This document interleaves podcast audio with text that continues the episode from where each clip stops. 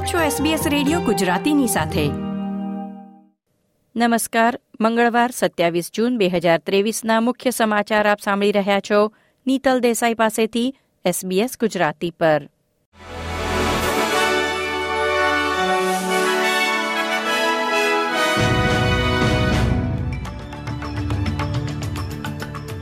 પહેલી જુલાઈથી ઓસ્ટ્રેલિયામાં વિવિધ વિઝા માટેની ફી વધી રહી છે.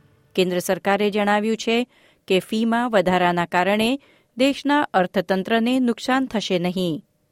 વર્કિંગ હોલિડે મેકર વિઝાની ફીમાં એકસો ત્રીસ ડોલરનો વધારો થઈ રહ્યો છે.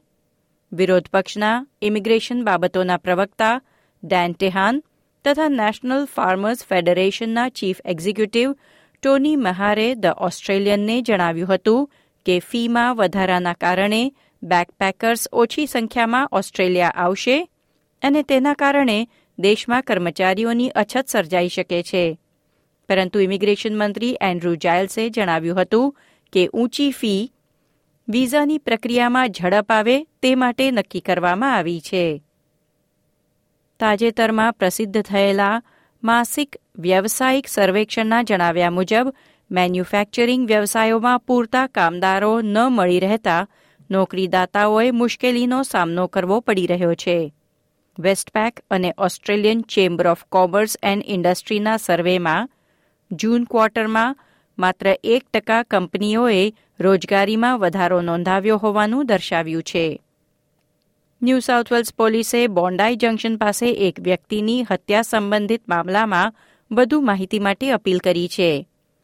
અડતાલીસ વર્ષીય વ્યક્તિ જેને ડ્રગ્સની હેરાફેરીના મામલે દોષિત ઠેરવવામાં આવી હતી તેના પર મંગળવારે સવારે લગભગ સવા આઠ વાગ્યે બોન્ડાઈ જંકશનના શોપિંગ સેન્ટર નજીક એક કાર પાર્કમાં જીવલેણ હુમલો કરવામાં આવ્યો હતો.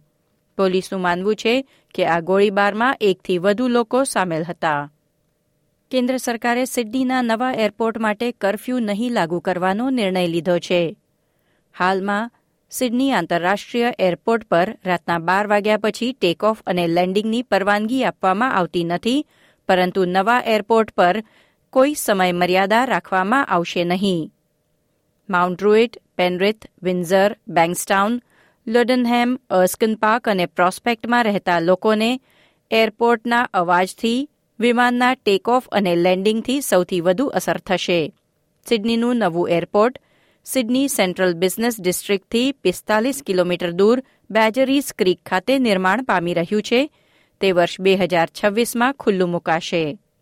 રમતના સમાચારોમાં ઓસ્ટ્રેલિયન વિમેન્સ ક્રિકેટ ટીમે ઇંગ્લેન્ડ સામેની એકમાત્ર એશિસ ટેસ્ટ મેચ જીતી લીધી છે. બસો અડસઠ રનના લક્ષ્યાંક સામે ઇંગ્લેન્ડની ટીમ એકસો ઇઠ્યોતેર રન કરીને આઉટ થઈ ગઈ હતી અને ઓસ્ટ્રેલિયાએ નેવ્યાશી રનથી મેચ જીતી લીધી હતી. ઓસ્ટ્રેલિયા માટે એશલી ગાર્ડનરે છાસઠ રન આપીને છ વિકેટ લીધી હતી. એસબીએસ ગુજરાતી પર આ હતા મંગળવાર સત્યાવીસ જૂન બે હજાર ત્રેવીસના મુખ્ય સમાચાર.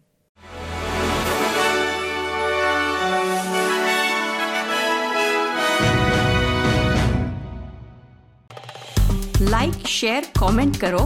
એસબીએસ ગુજરાતીને ફેસબુક પર ફોલો કરો.